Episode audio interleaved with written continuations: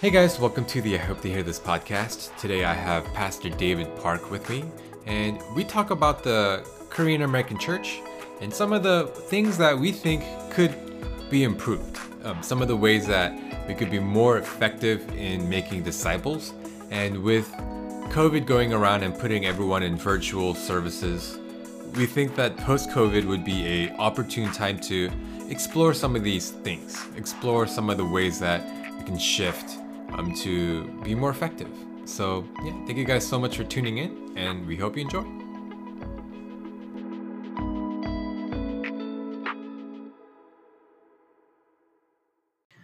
Hello, Pastor David. Welcome to the podcast. Um, thank you so much for yeah being here with us today. Thanks for having me, David. It's an honor to be here. Oh no, the honor is all mine. Um, and before we get into the conversation today, um, yeah, we, we chatted a little bit yesterday. It was you know, I I remember mentioning I wish I had I was recording yesterday because our conversation was it was so like insightful and rich. Um, so I'm really excited to have this conversation with you today. But um, before we get into the meat of the conversation, I was wondering if you could just give us a brief introduction of you know who you are uh, and what, what you do. Oh wow. Um, geez, I guess briefly, I'm a pastor of a local church called Open Table Community. I'm a photographer, real estate investor and uh, gotten into business model coaching. Oh wow! Yeah. How do you do all of that? uh, I think the secret is not to do any of those things very well. but uh, yeah, I, I, have a lot of, I guess, side hobbies and things that I enjoy doing, and um, yeah, that's how I got into this.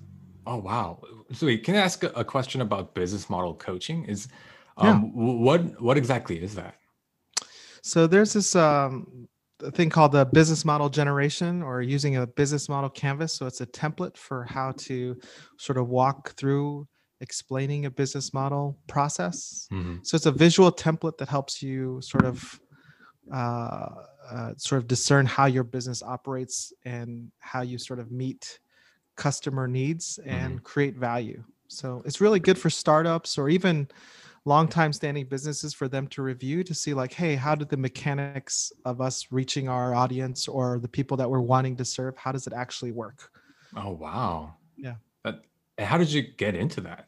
Well well um, i had been interested in it with a friend of mine um, but uh, i got certified and went through a workshop during COVID. So mm. um, that really helped, and it gave me a model to work from. And there was this online training with which included people from all around the world for, uh, gosh, two or three months. I forget exactly how long, but basically, you just run this sort of template over and over, and and that's that's how you sort of get certified. Oh, interesting. So, um, if there are any people out there listening and you know because so many small businesses got started during COVID times. Um, yeah. if, if there are people out there listening who want guidance on that, can they reach out to you? Of course. Yeah, that's what I'd like to do. Okay, perfect, perfect. So you guys, you guys heard it here. Um, please reach out to Pastor David if uh, uh, you need guidance on that. Um, so, uh, uh, and and um, the the thing that kind of I, I wanted to talk about um, today, yeah, I actually reached out to Pastor David um, not really knowing what I wanted to talk about, but when we were talking yesterday, it was clear to me um, like one really interesting thing that isn't really talked about amongst um, our circles is um, yeah, just about the Korean church. And so I, I wanted to ask you first of all, um, open table community. Like I, I, looked at the website, it, it doesn't look like a. I'm sure it's not a Korean American church, right? It's like the the staff at least looked very diverse. Yeah, um, I don't I don't think it's a Korean American church at all. Um, mm-hmm. But uh, yeah, it's a hard church to describe, but uh, I think one of the things that we're focusing on is really trying to be communal mm-hmm. and also trying to ask questions about restructuring church. Mm-hmm. And uh, sometimes the structure of church is uh, prevents it from being reimagined or restructured. So uh, we're we try to ask those questions uh, regularly. Who is the church really for? Mm-hmm. And how do we make sure the church is designed to meet the people that it's really for? Yeah, and I, I think um, when you talk about restructuring church, um, that's the thing that was really interesting to me, and I wanted to get deeper into.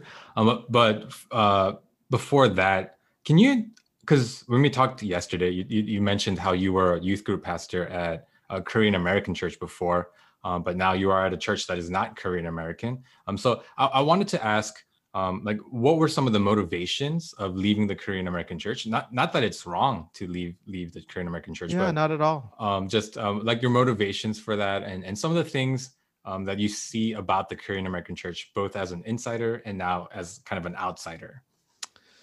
Yeah. So, uh, so just for full disclosure, uh, my dad uh, was an immigrant pastor, church pastor as well. So, from the age of nine, um, he, when I was at least from, from the age when I was nine, he had been pastoring uh, or planting churches uh, in in the southeast United States for most of my life, um, most of my adult life for sure.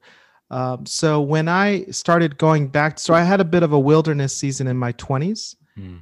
And then when I came back to church, um, it was to sort of a multi ethnic and charismatic setting Mm. um, in, in Nashville, Tennessee.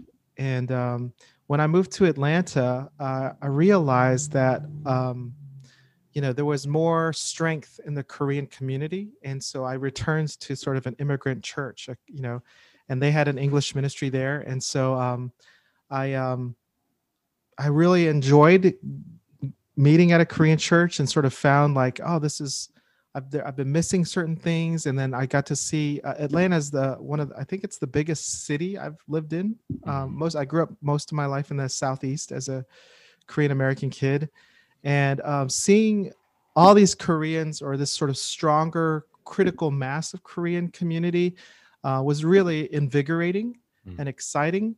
But I think one of the one of the things that sort of gave me a sort of alternative voice was my wife. Uh, I when I moved to Atlanta, I almost immediately got married to uh, someone I had been dating for uh, four six years prior. Um, but she's not Korean. She's uh, Indian American, Mhm. South Asian. Um, so um, we we went to a, an Indian church as well, just for sort of getting a broad palette. And um, she wasn't raised Christian; she was actually raised Hindu. Mm. So then, when we had this sort of new lens of sort of visiting ethnic churches, we started to recognize like oh, there's some beautiful things about this church, but also like, hey, this doesn't quite fit like us, or there are some things that um, feel really, um, I don't know what to say, like. Uh, there's a bubble here, which is a, Mm. either bo- both a bubble of safety and comfort, but but one of the things that because my wife became Christian later in life, she just asked some really good questions about like like really sort of puzzling questions like why why do churches have walls and you know you start thinking Huh. because she was like i had to wait you know until my 20s to really hear the gospel so why don't you do everything possible to make sure people hear it Mm. and it was like so she's like i don't think churches should have walls i think you should you know make sure that even people walking by driving by that they could hear the gospel even incidentally Mm. and I was like, yeah, that's a good question. Well, I guess uh, maybe they they do it to make sure they don't waste air conditioning. You know, you know, and you're just trying to rat like I don't know. And then, uh, why do you have Christian radio stations? I know you. Well, it's because people don't want to hear the bad language of other songs. But she was like, well, then why aren't you at least pushing out your music to other stations? And I was like, well, maybe they don't want to hear Christian music. She was like, I understand that you don't want the world's music or this type of gangster rap on your station. I get that, but there's some goodness in your music. You have a message to your music that you should be trying to get out to other stations. And and that was like really started to beg some questions about like, hey, why is it that we're insulating ourselves from the world rather than engaging it? Yeah. And so um while I did serve in the Korean church as a youth pastor for a few years, um, I had some friends after sort of the significant class of the youth had graduated, and the church had had endured a, a number of splits before I had got there. So by the time I had gotten there, was a pretty small group, and I just tried to make sure that that the majority of them graduated. Um, and then I sort of said, I think it's time for me to uh, go to seminary and sort of pursue some of these questions that I've been asking about our multi-ethnic or sort of cultural gifts that we bring to the body Mhm. but then I started asking questions about what cultural sins do we also bring into the body that we might need to address. And Ah. and that's what sort of took me to seminary and so i said well maybe it's good if i get out of korean space so i can at least sort of start to see and and understand a little bit better from a different headspace yeah that's fascinating because when i think about like the the good things that korean american churches bring is like especially for the first generation they have the dawn prayer right where oh, they go to church at like 6 a.m every morning um, I'm convinced that I made it through college because my mom was praying over me like all those mornings. Like that's really good. But I can think of also really bad things as well. Um, one of the things is, um, so this is kind of my biggest critique of the Korean American church is the it's kind of a joking saying is uh, white churches they multiply by planting churches. Korean churches multiply by splitting churches you know? So uh, i definitely like resonate with what you're saying but uh, do you have any other examples of some of those um, things that you found that were like gen- uh, cultural sins or or maybe even blessings? Well um I, I think that Koreans in general, both in business and in church, we tend to imitate um, to the point of um, I think we really care about getting the action right. Mm. And even our theology, we want to make sure it's right. Mm. Um, there's a book actually, I think it was a Harvard Harvard business book where uh, the scholar was making the claim that Koreans, what Koreans do really well is they make copies really well. So when mm. Motorola came out with this phone, Samsung or LG came out with this copy that looked very similar, but they were offering it at a cheaper price. You know, um, even now, like uh, Kia was Kia cars. Sometimes they look like, oh, I see where they borrowed this thing from BMW, and they have borrowed this look from Mercedes Benz, and I think that's sort of we do that spiritually as well. We mm. we borrow heavily from John Piper, Hillsong. We we to the point where it's hard to see uh, where our cultural distinctiveness is and maybe could be. Mm. Um, so one of my big sort of I've been harping on this for uh, over a decade now is that when our worship is borrowed, when the when our vocabulary for worship and liturgy is borrowed language, it's the it's the equivalent of using a Hallmark card and trying to give it to your significant other to say like I feel I feel like that's what I, I, I this is how I feel. But it's mm. not how I feel. Those are just the Hallmark words. Some writer for Hallmark wrote those words and I just sign it. Mm. You know, oh, me too, love David, you know, and uh unfortunately I don't know if God can, like it might be beautiful worship coming out of Hillsong and David Crowder and and passion and all that, but it's still not authentic to ourselves and it may not address our deep needs and deepest wounds. Yeah, and I, I remember I talked about this on this podcast um, with the previous guest. When you walk into like a Caucasian church, you can kind of tell, like even if you're not looking, you hear it. Like when you walk into like a black church, even yeah. if you're not looking, you can hear, oh, this is a different type of church. But when you walk into a Korean church, it, you can be like, oh, this might be a white church. This might not be. Like there's, like you were saying, there's not this distinct. I mean, just to like narrow it down. There, even in our worship there's not a distinct way that we we do it. But right. um what would be the solution for that? Because I've, I've heard about this and I, I recognize that as a as an issue as well. But when it comes to like trying to really figure out how do we make it authentically us um authentically korean like i couldn't really come up with a, a way to go about doing that. Do you do you have any thoughts on that yeah, so I think the first part is to actually recognize this tendency exists, right? Mm-hmm. Whether it's K-pop, whether it's business, whether it's uh, church, if it's true, like if if the hypothesis sort sort of resonates, like hey, we we actually have this tendency to borrow other people's language models, uh, liturgy. What would it like? That's one of the reasons why we have such a hard time actually forming language for ourselves, is because we don't have we number one we don't want to acknowledge it. Number two it's like well real we're really damn good at it. So that's mm-hmm. why we don't do it is we're so good at imitating like i know people that can pull off the choruses of hillsong to the t. Like it's like yeah i can get why it's a tr- it's it's actually easier to hide behind these performances than to actually be yourself. But we actually have to come uh, from behind the curtain. We have to come from behind our instruments and actually say, who are we before God and before our community? What wounds do we have that need to be uh, negotiated and confessed openly? And I think once we can actually name that sin of performance and and hiding behind the the imitation of others, then I think we can actually do some real work. But the real work does involve uh, addressing our our collective trauma, our collective tendency for uh, addiction to work, addiction to performance, addiction to shaming, addiction to all kinds of things. Um, yeah. Even hedonism, right? I mean, those things are running rampant in consumerism, where those things will not be transformed by the gospel until we can actually name them and confess them and then repent. Mm. You know, pretending like we can do church without doing those things I mean, that's exactly what the enemy wants is to have a, a group of collective churches that that have no flavor. Mm-hmm. like we're, we're benignly f- saying that we believe in Jesus, but we have no backbone. Mm. Wow. So then, and just because of the way that I I think, um, it I just need to be able to swallow like actionable things. Um, yeah. So one of the ways, uh, so I, I, hear you when you say like we gotta recognize it and, and like repent of it. So that yeah. that's really actionable. That's that's good. Um, but do you think? Because because you used a Hillsong as an example of something that we kind of hide behind. Like, would it even require something as big as like producing our own like worship music and things like that?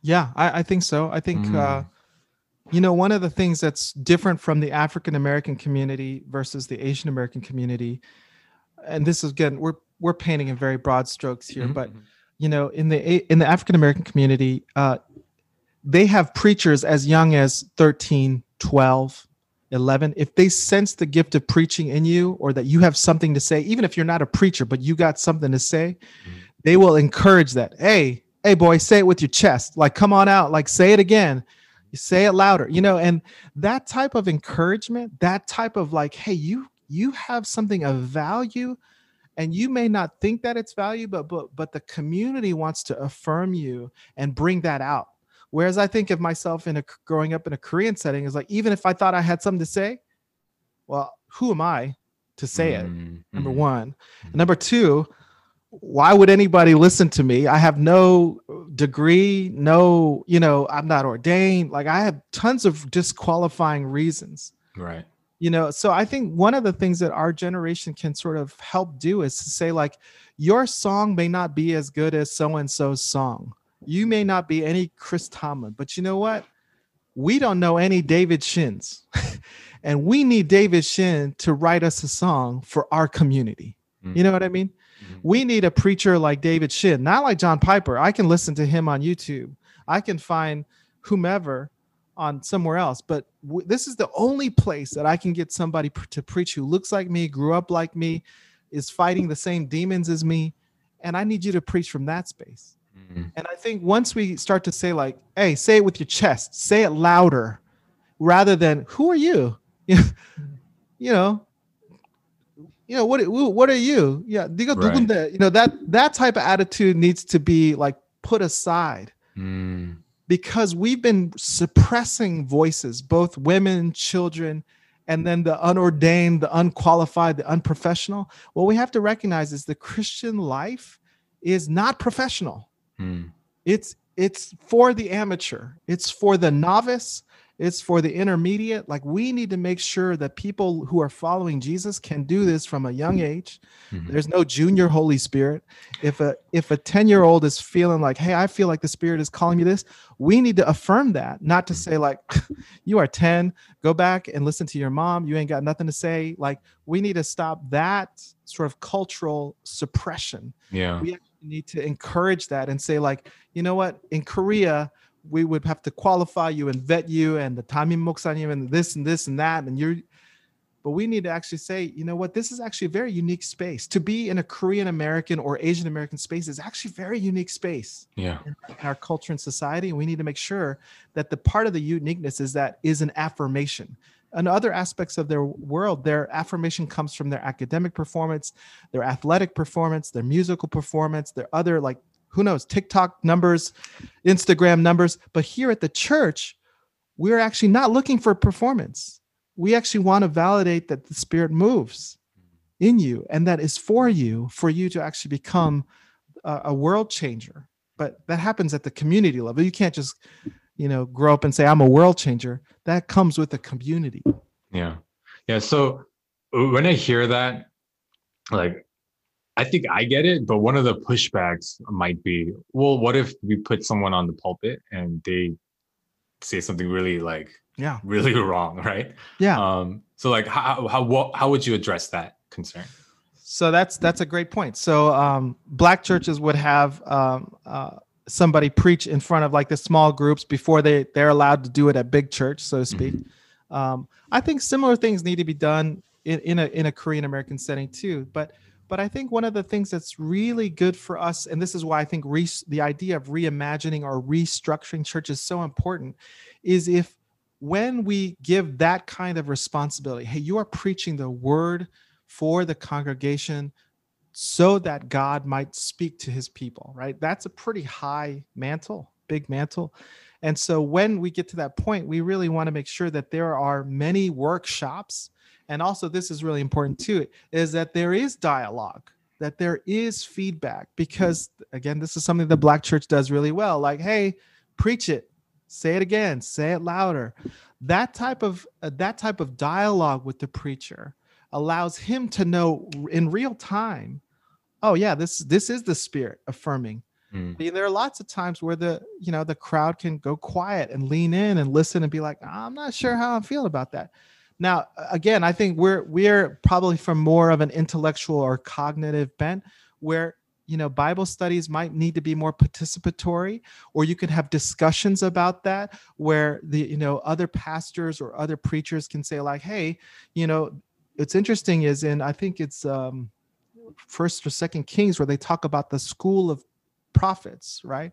So i almost think you can have a school of preachers or a school of prophets as well as to say like hey tell me where you got to that point david you preached this on sunday hey can you tell me where you why, why did you make that pivot here i've always felt in my experience that this happens when the holy spirit does this you know, and then we can have a dialogue as opposed to like, oh, I don't think I don't think David should preach again here. I don't think you know, you know I'm saying I don't know. Oh, I don't know if that's right. I don't. I disagree. I make sure he never does that. Has the chance to do that again. You right. know what I mean? Yeah. I yeah. think that's really dangerous to the, again, the future and the leadership pipeline and the preaching pipeline of a of a dynamic and uh, living organic church community. Yeah, and when you first mentioned the, like the cultural sins that we need to recognize and kind of weed out yeah i think you you you got to you hit a you hit several of them right and one of the things culturally that we have is this hierarchy in terms of age um, but then that leads to a lot of just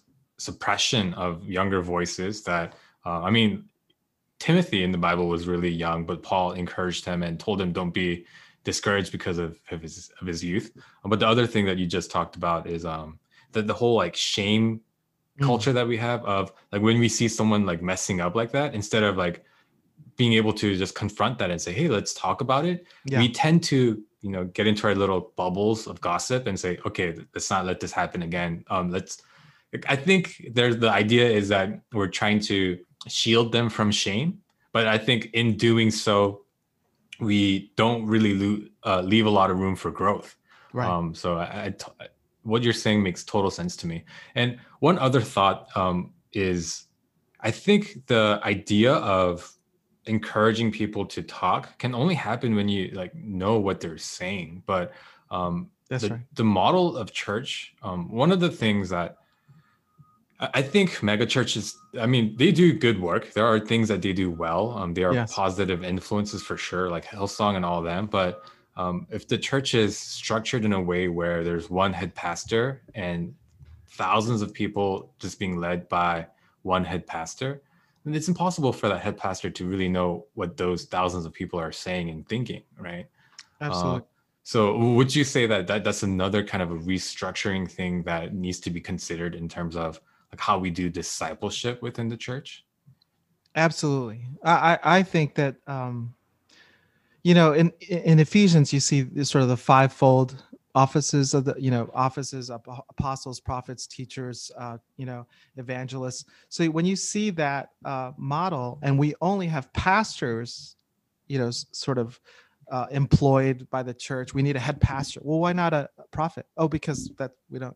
Why why not? Mm, you know uh, so i think that because of that absence you have people that have gifts to equip the body for the, for for to, to love and serve god but they're they're they're not given any place. And so uh, i think it's very dangerous uh, regarding that. So i i think th- that we need to figure out how to flatten the structure a little bit. Mm, it's too top down.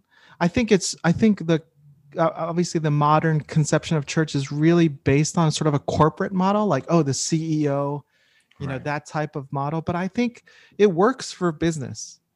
If you have a product, if you have a consumer, but to model the church after that is very dangerous to our souls. mm. Yeah. Wow.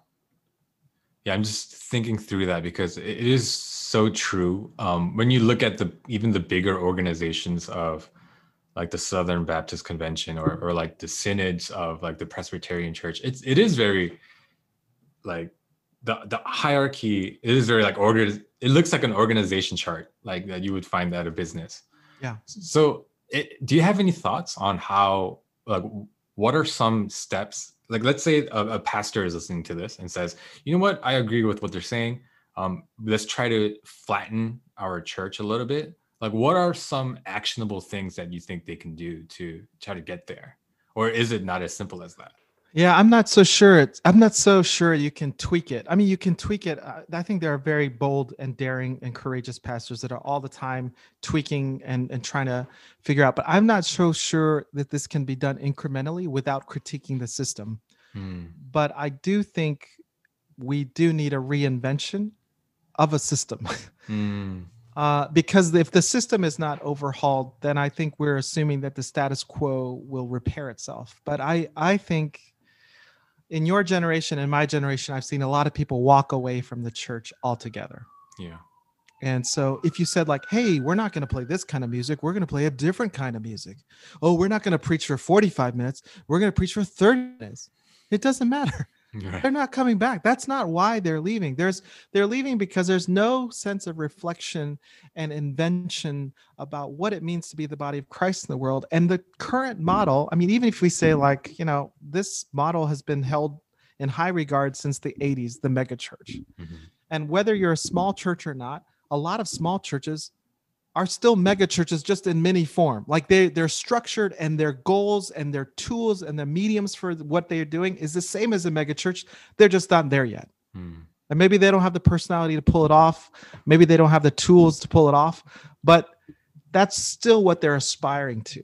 But i think we have to question whether or not the mini mega church or the mega church is functional in terms of a disciple making organization at all. Hmm. and I, I i submit that i don't think it is Hmm. So, I mean, because to me, when I hear um, this conversation and I'm, I'm I'm thinking about it as we're talking, so this might not be a. Let me know if this doesn't sound right. Um, sure sure i don't know exactly everything either so your guess No. is as good as mine but it, it's it just sounds like there needs to be like actual disciple making. Um, that's right I, I think the buck right now in a lot of churches, the buck stops at the pastor. Like the pastor holds all the responsibility, like um, in terms of just everything, like preaching, setting up programs at church, everything. It's at the pastor's level, and they delegate a few things to you know some of the lay leaders, um, like me. Like I'm a lay leader at my church. Some things get delegated to me, but ultimately the buck stops with my pastor, right? Mm, So it sounds like to me that there needs to be a model where um, the pastor isn't doing everything. yeah that's Um, right Where, because I and I always like going back to this. Jesus really only discipled like twelve people. Um, like he didn't really. When it started looking like there was going to be a mega church forming around him, he like re- he retreated. Right? Yeah. Right. Um, so it sounds like to me that um, first of all, pastors need to equip people to be kind of like maybe uh, for lack of a better term, mini pastors within the congregation. That's right. That's right. Um, and maybe, and not to put everything on the pastor, like people who attend churches need to be more invested and Yes. be willing to become mini pastors. Yes. Mm, I I, that, I think that's part of the key, right? mm, Is if you came to church, uh, so like when you go to the gym, you don't just watch the guy run a spin class mhm. and be like, well, you know, maybe someday I I I, I could I could probably do that. You Right. know, you you actually have to get on a spin cycle yourself, right? And have to be like, okay, we're doing this, butts up, like, hey, we're doing a countdown, and all that stuff. You have to do that with the the teacher. So that's one aspect of discipleship too, but also to say like, why is it that we come to church not expecting to speak at all? Like not Mm. expecting to engage the word at all. I expect somebody to have a prepackaged feed me with the word. But Mhm. We, we, we need to actually create a culture where we're expected to engage right away. Like okay i want you to you know the, i like how presbyterians like they say like oh so this person's going to read the word for us today but they're not going to teach on it. So you know it's kind of a mere formality. Like okay Mm. whatever. I'll just i'll read it for myself. Okay he's going to read it. okay whatever. But what if it was like i'm reading it but i give my hey this is my first take I'm reading for the first time, but then we say like, okay, somebody who sat with this text all week, they're gonna also follow me, and then somebody who's been wrestling with this text for ten years, Mhm. they're gonna follow. So you can see cumulative way of reading scripture, this text today. You know, uh, it would be really interesting if we had more people like programmed to to share.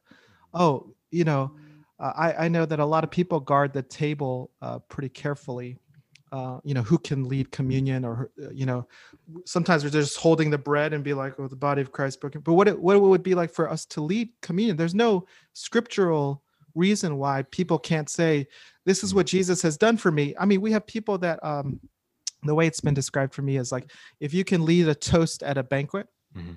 or at your house and say like, hey guys, thanks for coming over. I just want to shout out, thanks, blah, blah. I can't, you know, let's let's dr- have a toast for life you know for a good life if you can do that at your house that's what jesus did with the bread like this is my body broken for you so that we Mm. might have life and we're we're going to be able to celebrate this same meal with jesus again Mm. let's all eat you know that this is like a a foreshadowing of what is to come well who why why is it that only pastors elders do this Mm.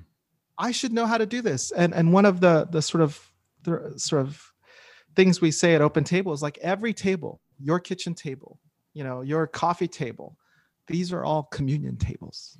Wow. We need to change our mindset around who can do say what and do what. We should all be at least licensed, you know, permitted to fail, but definitely try. Mm.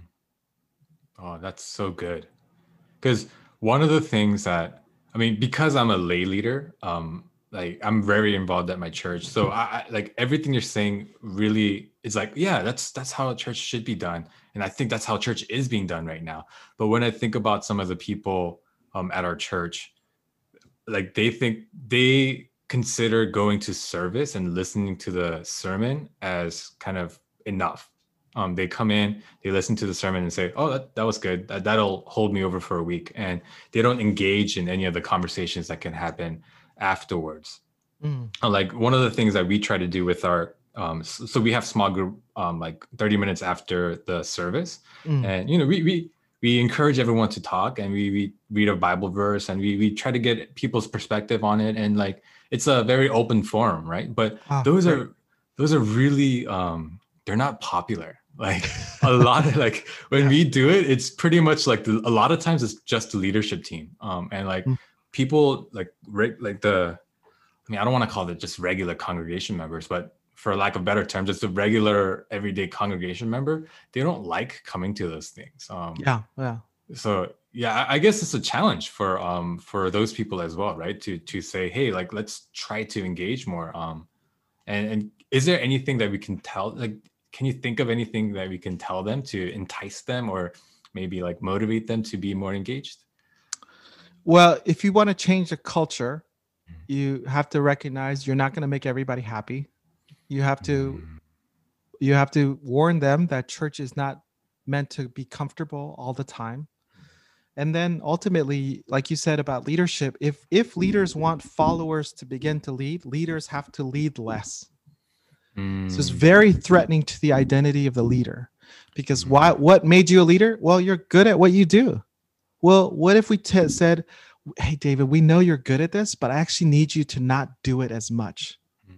and let somebody who's not as good at as you are to try it even if it feels like oh man why? I could do that. I could, why are you doing that? You know? Right, right. when when we have worship leaders who aren't as good of musicians and still can worship then we're we're getting somewhere I, I realize I've been preaching at Open Table for over 10 years. If I'm the only preacher in the room after 10 years, I'm doing something wrong. I might be a good preacher, but it's not enough for me to be a good preacher. That's the same thing as somebody saying, I'm the I'm the best spin class teacher here. Well, after 10 years, there should be at least somebody as good as you are. And you might be over functioning as a spin teacher, you know? So right.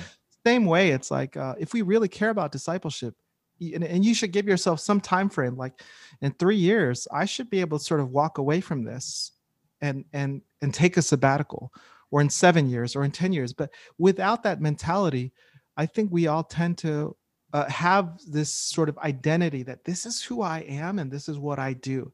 But i think jesus is always his example like you said he models something that's sort of transient that that is i'm not going to be here Mm. for I, i'm here for now but i'm not always going to be here and i think if our churches don't understand like even our best pastors if they don't fill us with the sense of like you know what i need to anticipate my pastor not being here because the church is not about the pastor the church is about following jesus but i'm going to assume or i'm going to correlate my church with this pastor Mm. that's the wrong correlation Yeah.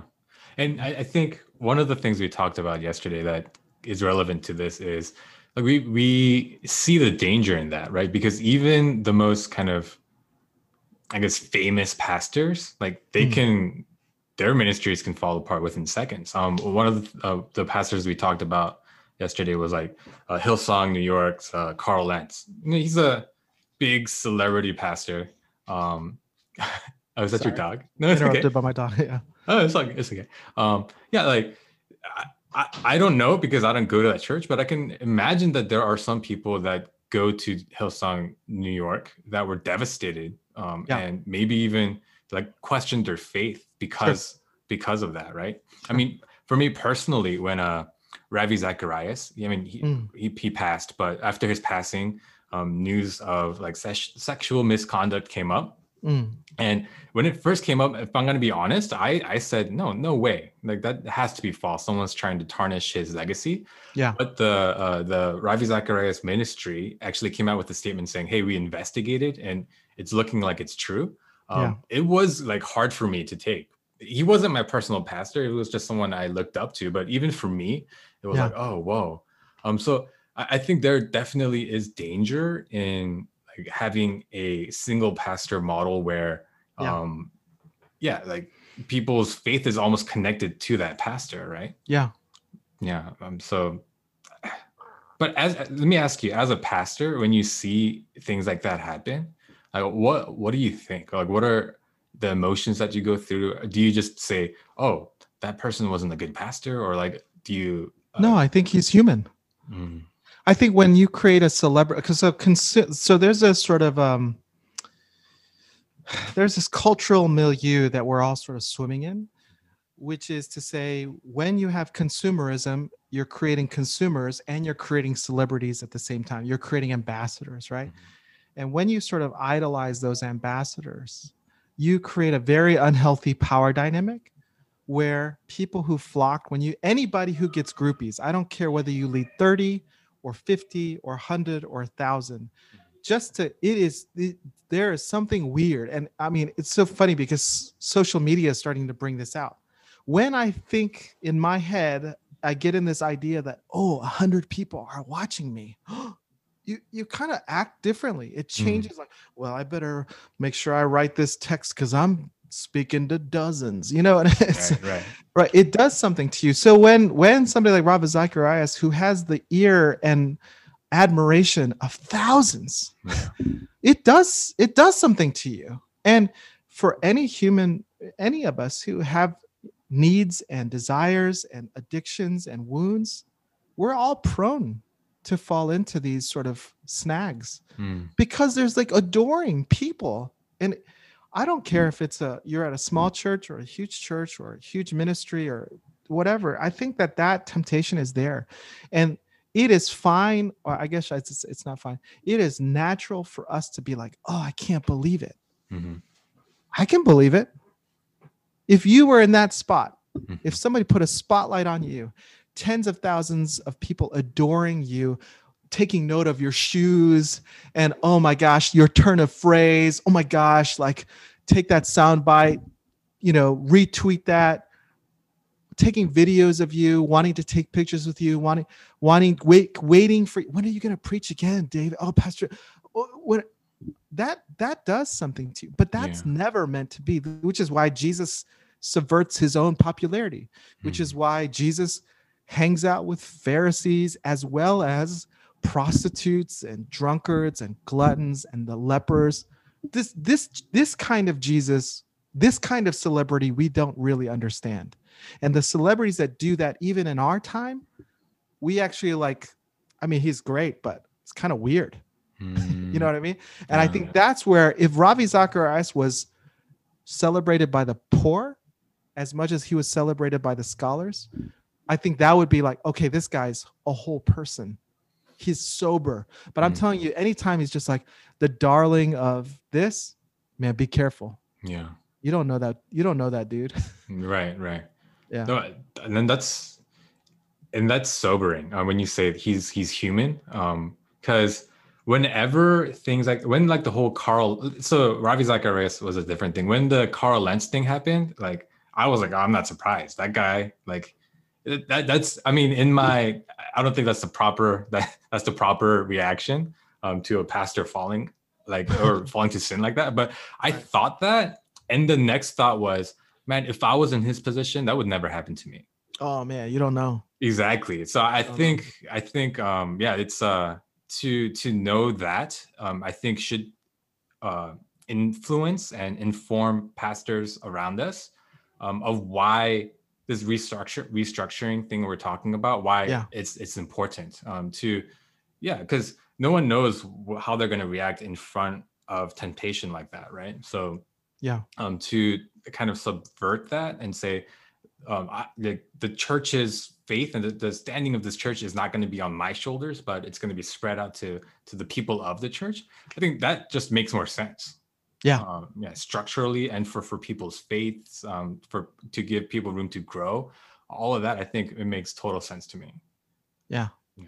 So, how do we get there? Um, any thoughts on how can we because to me i mean i'm i'm convinced I, I think that's the way that the church needs to move um, i think um, we should be encouraging churches to adopt this kind of model quote unquote that, that we've kind of discussed um, but can you think of well first of all let me ask you this do you have you shared this with people who've shown opposition to it who've pushed back on wanting to do something like this I don't know. I, I mean, I I don't think I'm that original. I think, like you said, you've you've been thinking a lot of thoughts like this yourself. I've been thinking a lot of thoughts. Um, I think the question is, is can you do it in this wineskin? Can like if you like you're a lay leader at your church, would your church allow you to say to your pastor, like, hey, let's let's reinvent the wheel? Like, I know I'm a lay leader, but why don't you make us all lay leaders? and just put us on a rotation basis. I know you preach every Sunday or 49 out of 52 Sunday. How about you preach just for five minutes and then you say, I'm giving the rest of the sermon and then have us rotate. So you do the introduction and we'll all do the middle and the conclusion. Would that be okay? I don't know if they can do it. And and here's the thing like I'm a pastor as well, but I I feel like I have um, failed in the common sense. Hmm. Because I have failed in the common sense, like I recognize like our church isn't really going to be popular.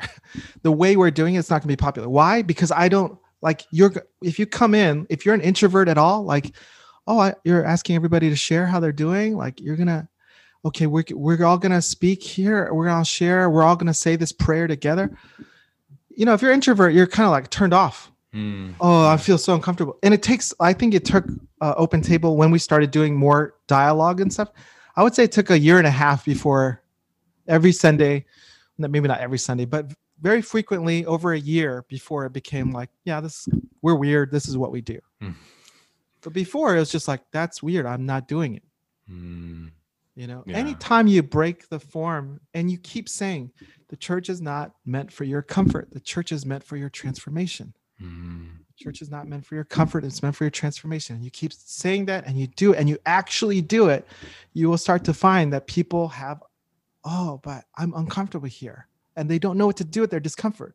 So then you actually have to say what does christ teach us to do? You know and you have to sort of walk this also is discipleship because at some point shouldn't the church make you uncomfortable? Right. you know we can't make you feel what are you going to do if jesus makes you uncomfortable? You know it's it starts to build on itself. But i think that's where we have to recognize the church in order for to build resilient christians we also need resilient churches.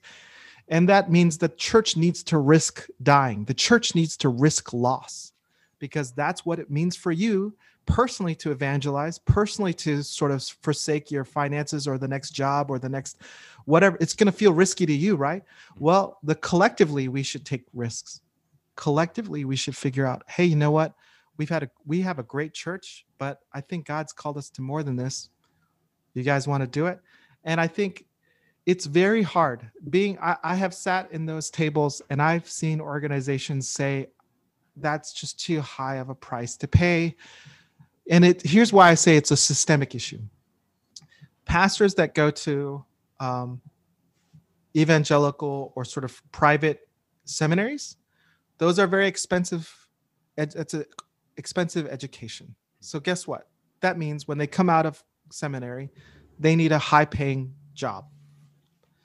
Okay if you want a high paying job guess what Make sure that you're going to be able to pay them? Lots of people do lots of people like to be uncomfortable at church? No. Do they want to hear a great sermon? Do they want to see a good production and a well performed service? Yes. So the risk to be bold as a Christian and then a Christian community, it's almost sabotaged from the start. So that's why I say it has to actually the the the most potential for change comes from the grassroots. Mm. People like you who say like I know I don't have a huge seminary bill. I have other bills that I need to pay, but I could do that doing other things. Uh, uh, It's honestly why, like you know, you you asked how I got into all this other stuff, you know, business model and, and photography, and it's because I believe that I need to be bivocational.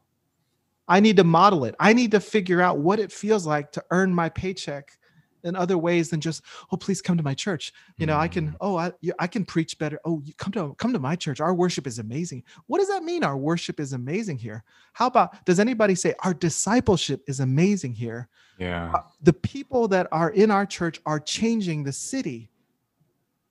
That doesn't happen. Well the people in our church come to our church. That's what makes them great. You know but that's that's a huge uh, um it's it's it's settling for far less than what the gospel has asked of us Yeah, yeah, and that's that's so good. Um, I I understand that, and I think the full circle that that's that happens when you know we stop caring about the paycheck, quote unquote, and really invest into people. Um, I- think what's going to happen is there are going to be people who come about and say, you know, like our pastor is working multiple jobs. Um, let's support him or her so that they don't have to work multiple jobs. Like I think that's eventually like where we can get to because um the thing I always I, I think about a lot is like the church in Acts, right? Um Mm, after because no one was really in need. And people when they saw each other's needs, they took care of each other. Um people Come who on. had a lot.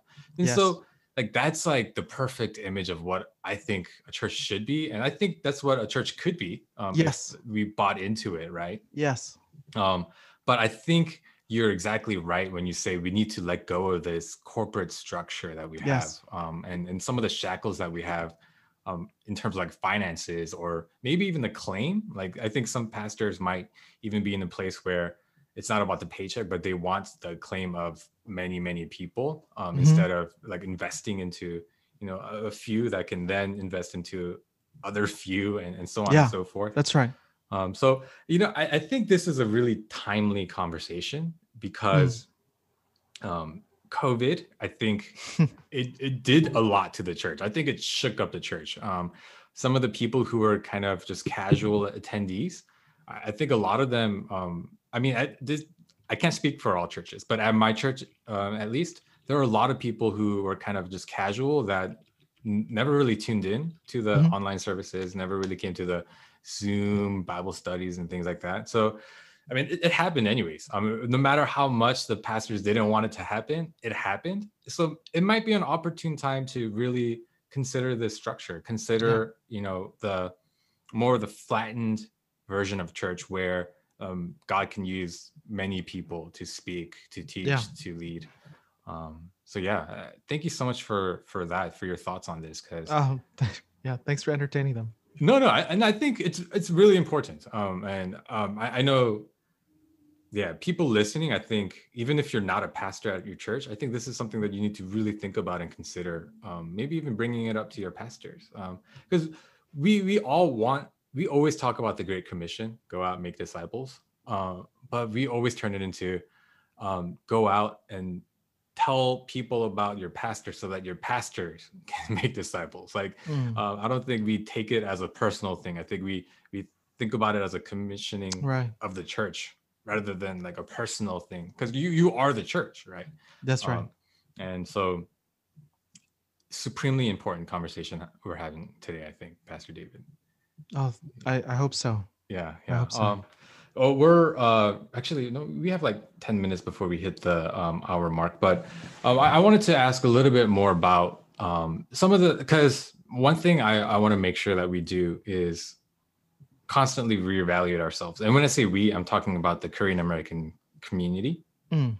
but specifically for the Christians. Um, are there are there things that you've kind of witnessed us doing that we shouldn't be doing, or things that we can be doing better? Um, so basically, I'm I'm asking you to critique the Korean American church, right? Um, not not because I'm like I want to say that you're a hateful person because you're obviously you're not, but in in in hopes of bettering ourselves, um, in hopes of um, yeah growing. Are, are there things that you think that you can critique the the Korean American Christian community on? Well, I, I want to be careful about Mm. the spirit of critique and shame um, Mhm. and and guilt inducement. I I um I have been very critical before, and um, one of the things I think is is I have to acknowledge is that I the Korean church is my is my mother, right? I, like Mm. you know, Augustine says the church is my mother. Um, I, I feel like that way about the Korean church. Um, but uh, I do think that it's really important for the church to not take itself so seriously, in the sense that we are not each, particularly the way it is right now. We have to recognize when the New Testament was written, it was written to the church of a city. Right now, we have uh, i mean, even in the metro Atlanta area, we have more than, I don't know, 500 Korean churches and each of them takes themselves very seriously like they're the hope of the world which i think collectively they are but individually the reality is they come and go Yeah. and i think if we could be a little bit more sober and human about it is we do need to take a look at our our past and recognize we have a lot of brokenness um, that really needs healing um, there's this book that's very interesting to me. It's called The Haunting of the Korean Diaspora.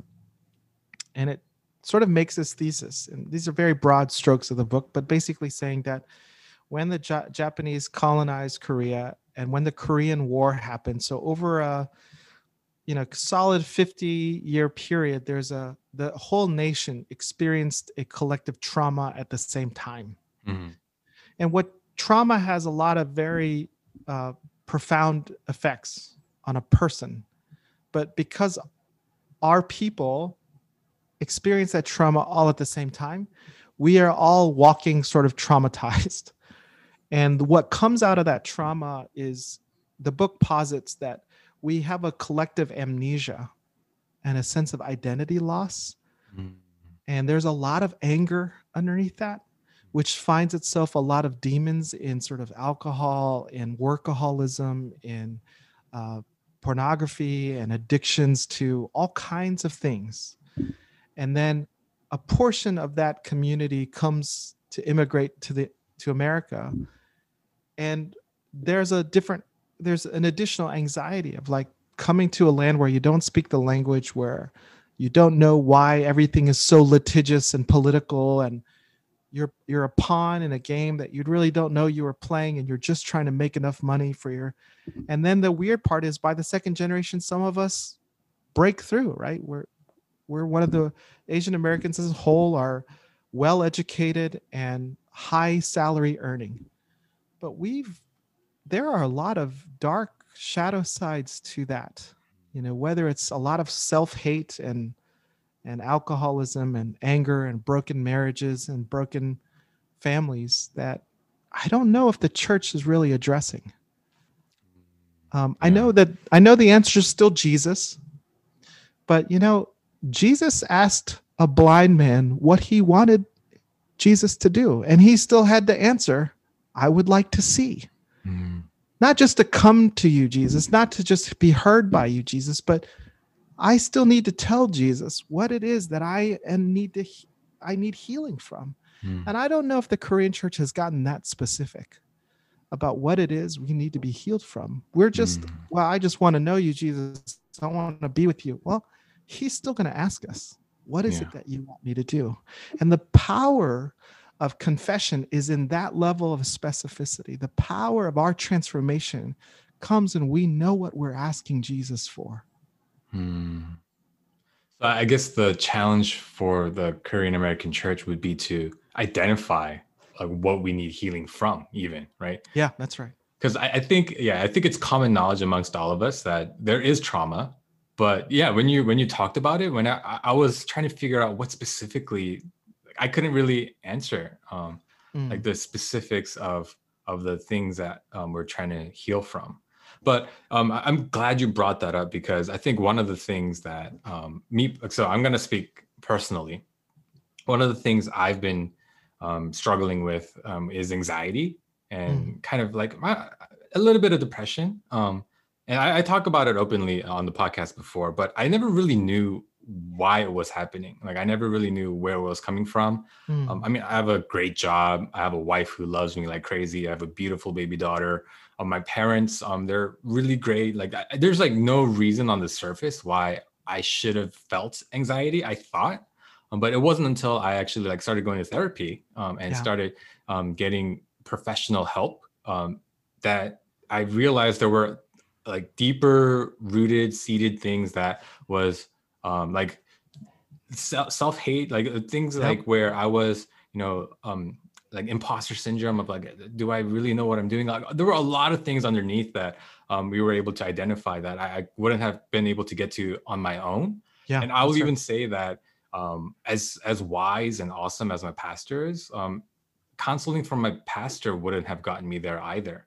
Yeah. Um, so I think um, and it's working against us because there's this shame culture in in, in Koreans where yeah. if you admit that you're having mental problems, like you, you need mental health assistance, um, yeah. there's there's something that there's like a veil of shame over you immediately when you admit that. Um, but I think that's something that we need to break through as a as a group and say, um, if I'm having issues, I need to seek help. And I think one thing is because I actually spoke to a pastor about this. He has, he said there are things um, a lot of a lot of things i can help guide you with um, i can pray over you with and things like that but um, there are a lot of things where um, you need to feel comfortable um, seeking professional help in because pastors are you know they're not superheroes they can't do everything like if i'm sure for you as well pastor david if one of someone from your church came to you with a real like psychological like mental mm. issue you might not be equipped to address that um, but i think um, that that's something that we need to be more open about in order to heal from trauma i think we need to be willing to go out and um, destigmatize uh, getting mental, uh, being uh, mentally healthy. Yeah. Oh, you're absolutely right, David. And I think um, I will say that being a pastor has made me much more. Uh, it, my inadequacies and insufficiencies to cover the breadth of issues that I face on a week to week basis mm. are made very apparent. I am like in and seminary doesn't train you for the the breadth of problems that you'll face. Mm. And um I I think it's really and this is why I think the body of Christ, like the community, we need to approach this communally. Mm. Because there are people in the body that are really hurting and there are a lot of people who and, and this is the thing pastors are one of the things that i think is hard for a pastor to to do is recognize how human i am. Hmm. i may have gone to seminary i have may have mastered divinity i have not mastered humanity. I i and honestly having a having a child has brought me to my knees because it is uh ultimately i think it's the most humanizing sort of factor like mm to break you out of your selfishness and break you out of the sense that the world doesn't revolve around me. I know very little to impact the world. Mm-hmm. And I think that's been a, a, really humanizing process. But I think that's the that's actually where divine work begins is when we all recognize how human we are and how much in need and how in awe we should be that the incarnation is not just a fancy theology but is a reality for us. Yeah. Oh, that's so good. And but I, do want to say though, it takes a special type of person to be a pastor. Um, so I, I mean, I've I've only this is only our second conversation, but I can tell from uh, having this conversation with you that you have a, a level of of love for the people um, that normal people don't have. Um, so I mean, pastors are definitely special, but they don't. They're they're not equipped to handle every single situation. So I, I hope when I say that um, there are things pastors can't handle. That doesn't diminish um, the uh, the abilities that pastors have. Um, the the because pastors are really great spiritual counselors. You know, like they you you can approach them for a lot of things, and I'm sure you've had many conversations where you were really helpful for for the people that you were talking to.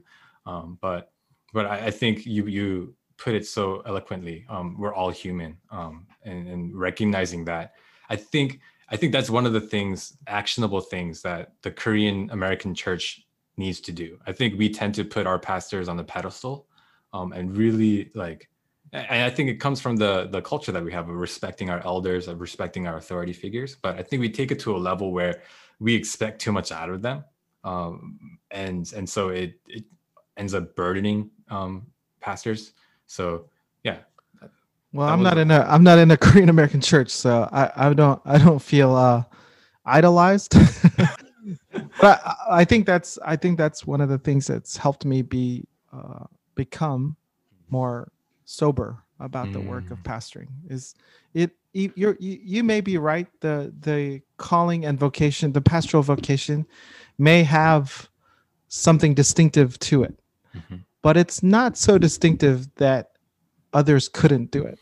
And hmm. others like like you know that's like saying like well you need there's something special about parents. They're just really phenomenal. Well actually you just need a child and that will make you a parent. And if you're if you're going to be really present if you're going to show up to that the child will teach you how to be a parent. It's mm. going to kill you but if you let it you will be changed. Yeah that's so good. That's so good.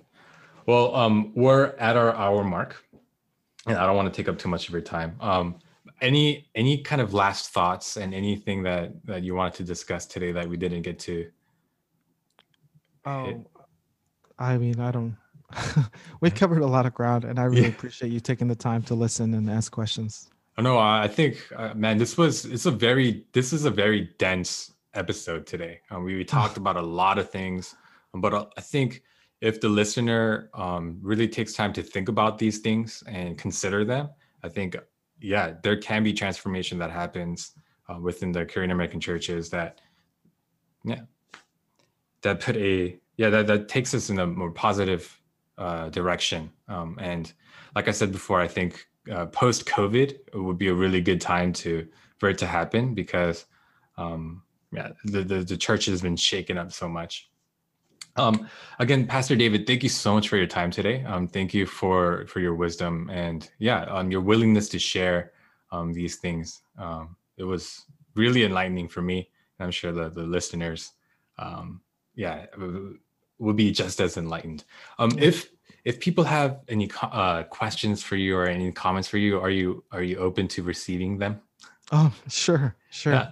So, I, guys, um, any questions or any comments that you might have from today's episode, feel free to email me at ihtht podcast. That's I hope they hear this abbreviated podcast at gmail.com or on Instagram at I hope they hear this or on Twitter at ihtht podcast. And any any comments or questions towards Pastor David, I will make sure he gets them. Um, so yeah, please please feel free to engage with us. Well, thank you guys so much for listening, and uh, we'll talk to you next time. Thanks again.